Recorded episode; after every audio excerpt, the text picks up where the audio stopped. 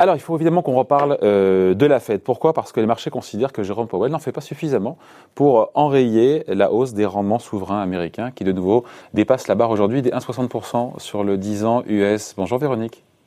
Bonjour David. Véronique Riche-Flores, économiste et président du cabinet RF Research. Pourtant, quand on écoute Jérôme Powell, quand on écoute ses propos, euh, qu'il a pu tenir, ils sont comme assez clairs. Il nous dit la hausse des taux longs est significative, donc voilà, dont acte. Nous n'allons pas surprendre les gens avec ça. Il parle des hausses de taux euh, à venir et la hausse de l'inflation est provisoire. Pourquoi c'est pas suffisant pour calmer loin s'en faut les marchés obligataires? Je l'ai dit, on est de nouveau au plus haut 1,60 sur le 10 ans. Est-ce que la Fed donne vraiment fondamentalement, au-delà de ce que pensent les marchés, le sentiment de ne pas être préoccupé par ce qui se passe encore une fois sur les taux souverains? Il y a vraiment de la nonchalance de la part de Jérôme Powell, comme le, l'accuse quelque part un petit peu les marchés?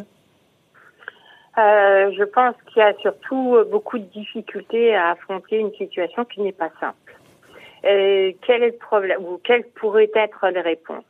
Un, la Fed considère qu'effectivement pourrait considérer qu'effectivement ces hausses de taux sont normales vu l'amélioration des perspectives de croissance euh, c'est la fin de l'épidémie envisagée partout à travers le monde, doublée des politiques de relance, de soutien à la, à la reprise et des perspectives de croissance qui sont très fortes. Il suffit pas de faire grand-chose d'ailleurs pour avoir des chiffres très très élevés en termes de croissance du PIB pour 2021, que ce soit aux États-Unis ou ailleurs. Euh, donc face à ce contexte-là, vous pouvez dire bon ben on assume, les taux remontent, c'est normal, il faut euh, qu'on accompagne euh, ce mouvement-là et qu'on change le, le, curseur de notre politique monétaire. Donc, on arrête les politiques quantitatives et puis. Non, mais il a, pardon, je coupe, il a jamais dit ça. Il a, non. Il a juste dit oui, effectivement, les taux remontent parce que la situation économique s'améliore, ce qui est vrai parce que 2020 est absolument atroce. C'était, c'est un message positif. Il fallait pas dire ça parce que le message est plutôt euh, optimiste, non? Ben, Le message est optimiste, mais si vous prenez acte que la hausse des taux futurs Hein, c'est-à-dire les taux d'intérêt anticipés par le marché à terme, remontent et que vous ne faites rien en disant, eh bien, c'est plutôt rassurant, mais nous, on va rien faire, ça pose problème. C'est-à-dire que, effectivement, mais il n'a pas dit, nous, on va rien faire. Il n'a pas dit ça comme ça. Non, il n'a pas dit ça comme ça. Je vous donnais les deux options. Ah, Donc, soit, soit on a des perspectives qui s'améliorent et on considère qu'on va changer le, la politique monétaire parce que c'est normal, parce qu'il y a moins de raisons d'avoir ce soutien extraordinaire hein, euh, de la politique quantitative. Dans ce cas-là, vous encourez quel risque? De donner raison au marché et d'accélérer les anticipations à la hausse des taux. Donc, et on le sait, on a une économie sur des mmh. économies surendettées, donc c'est un risque majeur. Soit vous prenez l'autre option qui est plutôt la sienne, dire oui, bon, c'est pas très inquiétant. Euh, à court terme, ça peut paraître spectaculaire, mais on n'est pas inquiet sur l'inflation. Donc, il n'y a pas de raison qu'on change notre politique monétaire. Soyez rassurés, on ne va rien faire. Et auquel cas, s'il y a de bonnes raisons économiques pour justifier que les taux remontent, les taux futurs remontent, alors la Fed apparaît derrière la courbe et elle risque de créer une spirale à la hausse des taux parce qu'elle ne sera pas au rendez-vous. On est dans cette configuration-là aujourd'hui? Tout à fait.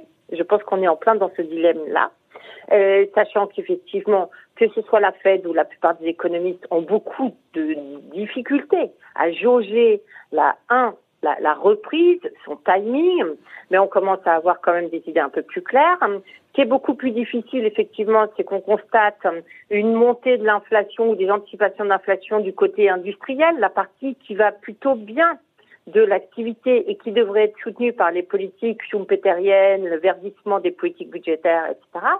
Et puis l'autre pan euh, considérable de nos, nos, économies, qui sont les services, dans lesquels on a perdu énormément d'emplois. Il y a, euh, on sait qu'on va en, perdre probablement de manière structurelle et pas retrouver les niveaux d'emploi passés. Donc des pressions déflationnistes qui peuvent s'exercer à ce niveau-là et vous, êtes au milieu du, du à ne pas savoir encore quelle, euh, quelle attitude adopter. Donc, tout ceci est très complexe, on le comprend, et on comprend également que les marchés voient un peu midi à leur porte, c'est-à-dire là où ça se passe bien, là où les signaux sont plutôt encourageants, c'est l'industrie, et laisse plutôt de côté la partie euh, plus préoccupante. Mais qu'est-ce que les marchés, dans le fond, attendaient comme réaction et comme propos euh, de la part de, de, de Jérôme Powell?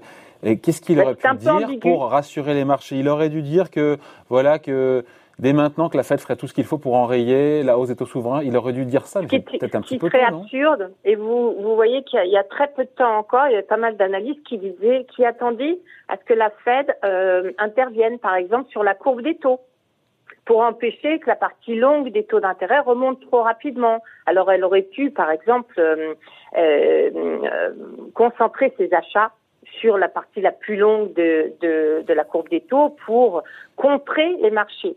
Mais vous ne pouvez jamais contrer complètement le marché. Quand il y a de bonnes raisons pour euh, des hausses de taux, eh bien si celles-ci ne peuvent pas s'effectuer euh, sur le 10 ans, elles iront s'effectuer sur le 30 ans.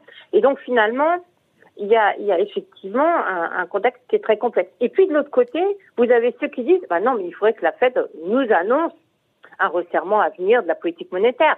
Euh, donc on a en fait les deux options qui sont complètement euh, incohérentes, qui racontent deux choses complètement différentes. Oui, enfin le résultat, pardon Véronique, c'est que d'un côté on a Jérôme Powell qui semble assez serein, qui ne panique pas, et des marchés obligataires qui eux paniquent. Qui a raison dans le fond? Alors, est-ce que les marchés obligataires paniquent? 1,60, bien évidemment, ça paraît très élevé par rapport à la situation d'il y a six mois. Euh, si vous prenez un petit peu de recul, on revient ne serait-ce que deux ans en arrière, c'est-à-dire euh, durant toute une période au cours de laquelle on n'avait pas eu de Covid, on avait une croissance relativement robuste, rappelez-vous, il y a quand même un optimisme très euh, très solide, euh, et, et on avait des taux d'intérêt plus élevés qu'aujourd'hui. Donc finalement, on normalise une situation. Ouais, mais on normalise un petit peu trop vite. On, normalise rapidement, mais j'ai presque envie de dire euh, de manière assez cohérente avec les anticipations, un, euh, sur le front de la vaccination le, euh, et, et, les anticipations de croissance. On ne peut pas avoir de reprise, même sans qu'elle soit spectaculaire, mais de reprise euh, mécanique et de rattrapage sans ajustement des taux d'intérêt. Toute la difficulté étant qu'on le sait, on a vécu à crédit et encore plus avec la, la, la crise sanitaire ouais. et que cette hausse des taux d'intérêt risque de faire très mal, à la fois sur les agents qui auront besoin de s'endetter et les entreprises en tout premier lieu, mais les États également encore. Et, euh, et, les marchés financiers, potentiellement, la partie notamment euh, la plus à mm. risque des marchés d'actions. Mais ça pourrait s'emballer ou pas sur les, les, taux souverains américains? On a ce plan de relance euh, de Joe oui. Biden qui a passé euh, ce week-end euh, qui est passé sous les fourches codines et c'est qui a été validé d'ailleurs pour le coup par, par le Sénat, qui, qui va repasser d'ailleurs qui va repasser par la Chambre des représentants. Est-ce que c'est de nature à contribuer pour le coup à amplifier le mouvement à la hausse qui, encore une fois, qui, euh, oui. si on est à 2% d'ici 10 jours, c'est plus la même histoire. Hein. Euh, ben, tout à fait. Ça commence à ne plus être la même histoire et, et les chances qu'on qu aille très vite parce qu'effectivement, une fois que ce plan sera adopté, on a une configuration, si vous voulez, c'est pas comme si le plan avait été adopté il y a trois mois en plein relan de l'épidémie. Là, on a une, c'est pas un alignement très favorable des planètes pour les marchés obligataires, mais on a quand même plutôt, du point de vue économique, à la fois une économie, une, une épidémie qui cède du terrain, un plan de relance qui va arriver sans doute assez rapidement et qui devrait être suivi d'initiatives plus structurelles, notamment sur les infrastructures, donc de, de nouvelles jambes hein, de, de politiques de, de relance hein, qui correspondent au, au plan réellement euh, des démocrates. Donc, il n'y a rien d'aberrant, euh, Véronique, donc il n'y a rien d'aberrant à ce qu'on ait au long américain à 2% quelque part en 2021 Absolument. Il n'y a rien d'aberrant. C'était d'ailleurs ma prévision pour la fin de l'année. Alors, sauf que ça va toujours un peu plus vite qu'attendu et que la question, effectivement, c'est comment est-ce qu'on peut faire face? Est-ce que les marchés peuvent digérer cette hausse des taux? Ah. Le marché immobilier également Ou est-ce qu'on va avoir des forces de rappel? Et aussi pour ça que j'ai plutôt 2% à la fin de l'année malgré tout. Et on, on, peut aller assez vite et puis que ça corrige derrière parce qu'effectivement, je pense qu'à la fois les marchés et l'économie risquent de, de, marquer le pas. Et puis, et puis la Fed, moment. et puis la Fed réagira. Elle et, a sa prochaine et, réunion pour le coup la semaine prochaine, hein, c'est mercredi. Tout à fait. Euh, tout à fait, ça va mardi, être mercredi. très important, bien évidemment, comme toujours. On mais peut imaginer qu'il amende un peu son discours et qu'il euh, envoie de nouveaux signaux pour le coup au marché, euh, Jérôme Powell? Ben, je, je, pense qu'ils vont être à, à, amenés à amender leur discours, tout simplement parce que vous interrogez n'importe quel économiste aujourd'hui, il prévoit euh, un scénario de taux d'intérêt à terme plus élevé qu'il y a un an ou six mois. Et les membres de la Fed vont euh, nous faire part de leurs prévisions individuelles, leurs scénarios, leurs dots, et que probablement on commencera à avoir des mouvements, c'est-à-dire que ce sera peut-être pas pour cette année, mais à horizon 2022-2023, un, des taux rehaussés. Et ça, c'est une façon de communiquer aussi de la Fed, plus ou moins, alors qui sera plus ou moins euh, renforcé par la communication de Jérôme Powell lui-même.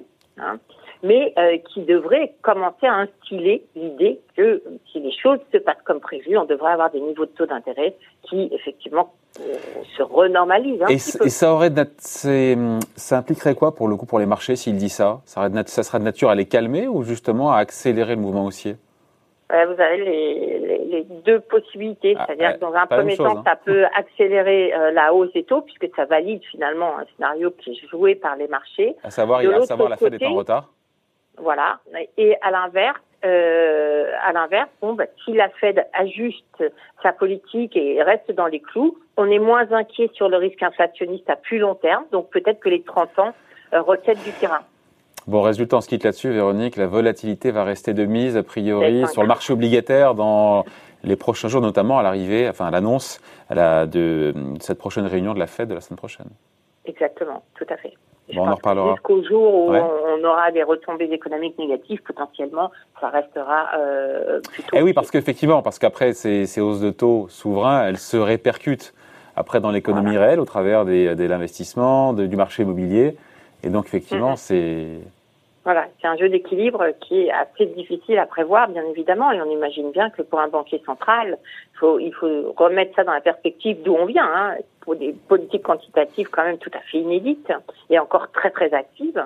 Euh, donc euh, le passage là est difficile, c'est évident. On était où juste, on finit là-dessus, on était où sur le 10 ans américain juste avant le début de la crise? Effectivement, parce que vous me disiez, on était au-dessus d'aujourd'hui? En février 2020 ah, ah, ben, au doigt mouillé. Hein. Parce qu'on était sur les au, doigt mouillé. Alors, euh, ah, si vous me dites on est à 1,60 aujourd'hui, on n'était plus beaucoup au-dessus. On est janvier, on était à à peu près 1,80, 1,80, 1,90. Bon, merci en tout cas. On comprend bien euh, le 2%. Hein. Et encore une fois, pour moi, c'est plus une question de vitesse que de niveau. Parce que le niveau, effectivement, on revient juste un an en arrière. Le problème, c'est on a pris, là pour l'instant, 70 points de base en deux mois. Oui, regardez la vitesse à laquelle on a baissé en, en février-mars. Bon, merci beaucoup en tout cas. Explication signée Véronique Rich-Flores, économiste et présidente du cabinet Ref Research. Bonne journée, merci Véronique. Bonne journée David, au revoir.